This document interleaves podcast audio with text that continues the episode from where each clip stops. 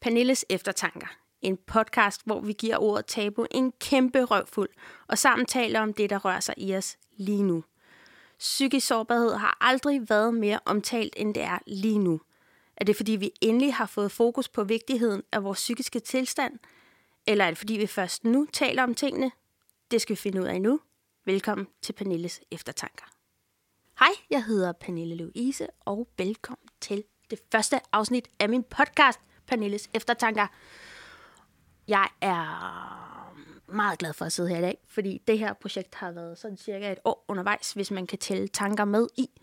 Og der i ligger i hvert fald et års tanker og øh, pingpong med øh, venner og bekendte omkring det her. Og nu øh, har jeg endelig nosset mig sammen, så øh, velkommen til. Jeg hedder Pernille Louise, som sagt, og er 34 år gammel. Jeg øh, er så heldig, at øh, jeg har et øh, fuldtidsjob, og udover det, så er jeg utrolig interesseret i mennesker, og derfor så, øh, så var jeg så øh, smart, at jeg øh, tænkte, at alt det lort, jeg havde været igennem, det skulle helt sikkert bruges til noget rigtig fornuftigt.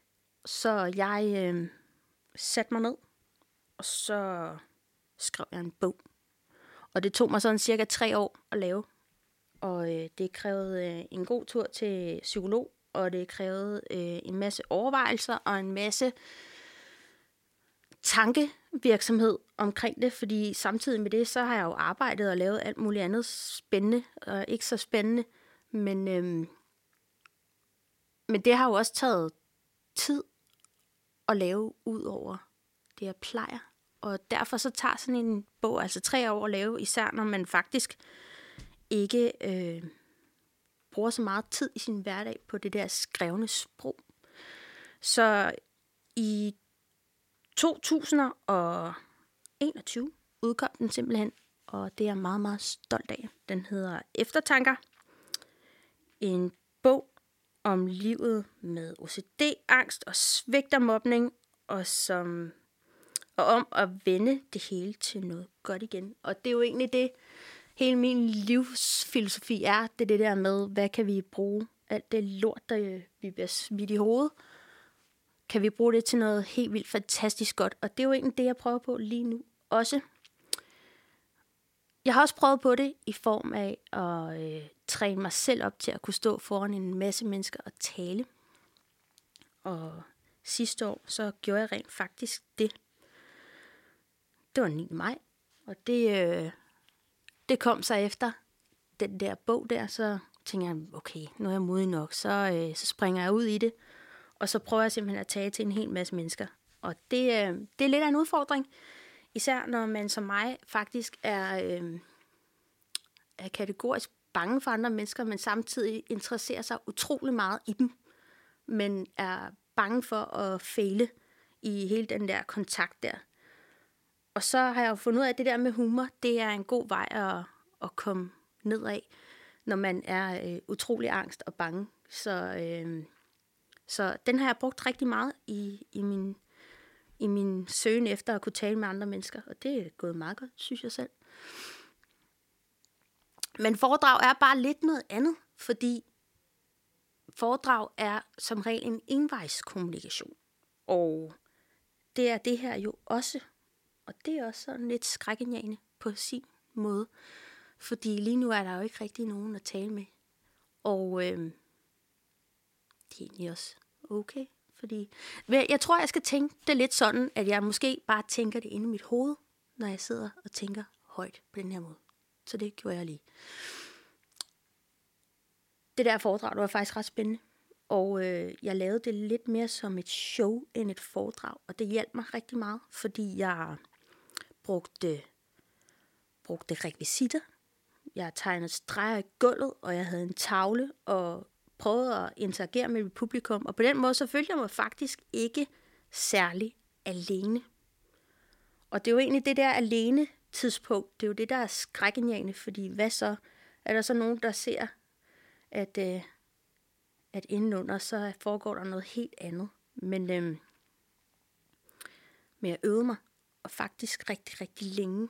Så, så at alt det, jeg skulle sige, det var så øvet så inde i mit hoved, at det faktisk føltes lidt som sådan en teaterforestilling. Sådan en, der ikke var helt rigtig. Og sådan en, som, hvor selvom jeg sagde en hel masse personligt, så virkede det ikke så personligt, fordi jeg havde jo sagt det tusind gange med min egen stemme, hvor jeg selv havde hørt det, og ikke bare inde i mit hoved. Så på den måde, så det kan godt være, det lyder mærkeligt, men det blev bare lidt mere uvirkeligt, selvom jeg godt vidste, at det var jo egentlig det, der havde foregået. Og øh, jeg må bare sige, at det var en kæmpe fornøjelse, og jeg håber, jeg kan gøre det igen en anden dag, fordi det har givet mig utrolig meget at få de spørgsmål, som jeg fik bagefter. Og jeg ved også, at det gav nogle af dem, som var med noget. Og det synes jeg bare er det hele værd. Jeg ved, øh, at især en fik rigtig meget ud af det, og hun var rørt til tårer bagefter, hvilket jeg jo faktisk ikke havde aimet efter overhovedet. Mm. Det rørte også mig utrolig meget. Og øh, at min målsætning, selvom jeg jo egentlig er sådan en, der sætter min mål ufattelig højt, og øh, faktisk sådan lidt fa- fantasilion højt, så synes jeg egentlig, at jeg opnåede det, jeg ville, og at det var at gøre påvirke et menneske den dag. Og det gjorde jeg. Så tjek ved den. Nu sidder jeg jo så her og taler i en mikrofon i studie i Roskilde. Og øh, hvad så er formålet med det her? Det er jo sådan set lidt det samme. Det er jo at give noget til nogle andre. Fordi jeg mener jo egentlig, at det med at give, det giver mere end noget andet i livet. Og øh, hvis min historie kan noget, så, så er det jo kun godt. Fordi så har det jo ikke været forgæves, det jeg var igennem, kan man sige. Så nu sidder jeg her og tænker, at øh, jeg gider egentlig ikke rigtig være alene om det. Så derfor så skal jeg invitere nogle gæster ind i det her dejlige studie, hvor vi skal sidde og tale sammen om det, der rører sig i os lige nu. Det kan være, at vi har en plan om at tale om de sårbarheder, vi går rundt med, eller hvis vi har en, øh, en diagnose eller et eller andet, så taler vi om det. Men hvad vej vi kommer ud af, det er der jo ikke rigtig nogen, der ved. Så det bliver jo lidt spændende. Jeg kan sige så meget, at jeg jo selv har den diagnose, der hedder OCD. Obsessive Compulsive Disorder hedder den. Og det betyder jo så, at jeg lider af tvangstanker. Altså, at hvis jeg ikke gør den her ting, så sker der den her ting. Det er den tanke, jeg har.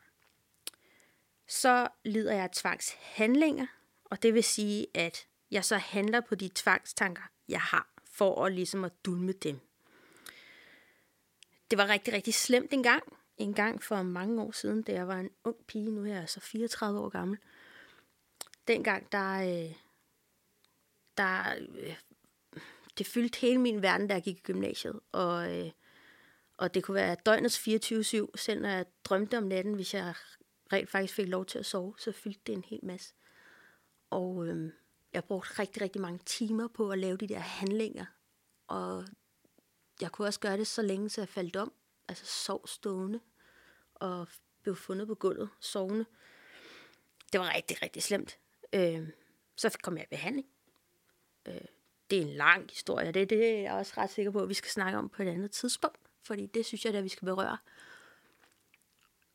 Men nu er jeg ude på den anden side, og har kæmpet mig hertil, hvor jeg er nu. Og nu der fylder det så lidt, så at jeg lægger ikke selv mærke til, hvornår det er OCD, der er størstedelen af tiden, fordi det er indbygget i min verden. Med så bitte, bitte, bitte, bitte små ting, at, at det virker som normalen for andre. Øh, kom du med mig hjem og så mig vandre rundt i mit hjem, så ville du ikke tænke, at jeg gjorde noget som helst, der var OCD-agtigt. Men det gør jeg. Og det øh, skjuler jeg som sådan heller ikke fra andre, fordi jeg tænker ikke rigtig over, at jeg gør det. Det kunne være sådan noget som at øh, låse min hoveddør, selvom jeg selv er i lejligheden. Øh, og det er der jo mange, der gør sådan helt normalt. Men jeg gør det, fordi jeg er bange for, at der er nogen, der kommer ind. Og øh, det er sådan en ting, jeg bare gør, uden at tænke mere over det. Sådan en sådan nogle ting har jeg faktisk ret mange af, egentlig, når nu jeg tænker mig om. Men det er ikke noget, hvor at det styrer mig, eller gør, at jeg ikke kan gå i seng, eller et eller andet, hvis jeg nu ikke har gjort de forskellige ting, jeg nu gør. Så jeg er kommet rigtig langt, og det er ikke noget, der påvirker min hverdag. Jeg arbejder jo 37 timer plus minus, og øh, nu sidder jeg her og vil øh, lege podcast hvert, og øh, ja, går til sport og har en familie og nogle venner og sådan. Og det er bare, jeg, har, jeg er velfungerende, og det betyder rigtig meget for mig, fordi det var jeg bestemt ikke engang. Det, der så er kommet efter OCD, det er jo så den der angst der, som jeg i perioder tumler ret meget med. Det kan godt være hemmende, men det forhindrer mig ikke i at gøre det, jeg sådan skal, som at, du ved, hygiejne, øh, ordne min lejlighed, tage på arbejde. Sådan helt basic, så, øh, så generer det mig ikke på den måde, men det kan gøre, at jeg nogle gange er svært ved at sove, eller pludselig kan jeg få et angstanfald, fordi jeg er for træt. Og det, jeg er ved at lære lige nu, det er, hvornår jeg er for træt. Fordi hvis jeg kan stoppe den der for træt, så kan jeg jo også stoppe et angstanfald. Så lige nu, der er jeg i, øh, i projekt øh, Sov mere, end du nogensinde har gjort. Så øh, lige nu sover jeg mellem øh, 6 og 7 timer, og det er meget mere, end jeg nogensinde har gjort på en nat, hvilket jeg er forfærdeligt stolt af, faktisk. Og det kan godt være, at det er en lille ting for mange andre, men for mig er det simpelthen bare øh, kæmpestort, og det giver et øh, overskud, som jeg aldrig nogensinde har mærket før øh, i mit liv. Så det er helt exceptionelt vildt at nå hertil. Og nej, jeg får ikke hjælp til det. Det er noget, jeg selv øh, ordner. Og øh, det går da meget godt. Så det næste, der skal ske, er jo, at jeg får de der dejlige gæster herind, og jeg håber på at kunne få en øh, psykolog herind, som jeg lige skal have aftalt det sidste med. Og så vil jeg jo rigtig gerne tale med nogen, som både øh, lider af angst og OCD, ligesom jeg selv gør, fordi jeg er 100% sikker på, at jeg ikke på noget tidspunkt kommer til at møde nogen, som har haft det præcis som mig, og har gjort præcis de samme ting, som jeg har.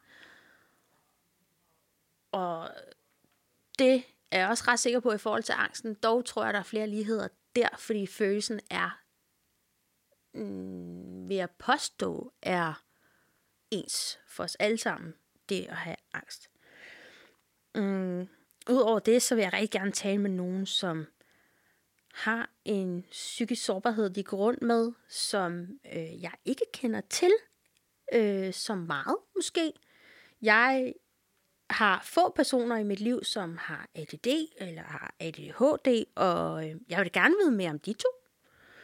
Øh, giv mig en diagnose, og jeg vil gerne vide mere. Det er faktisk lidt sådan, jeg har det.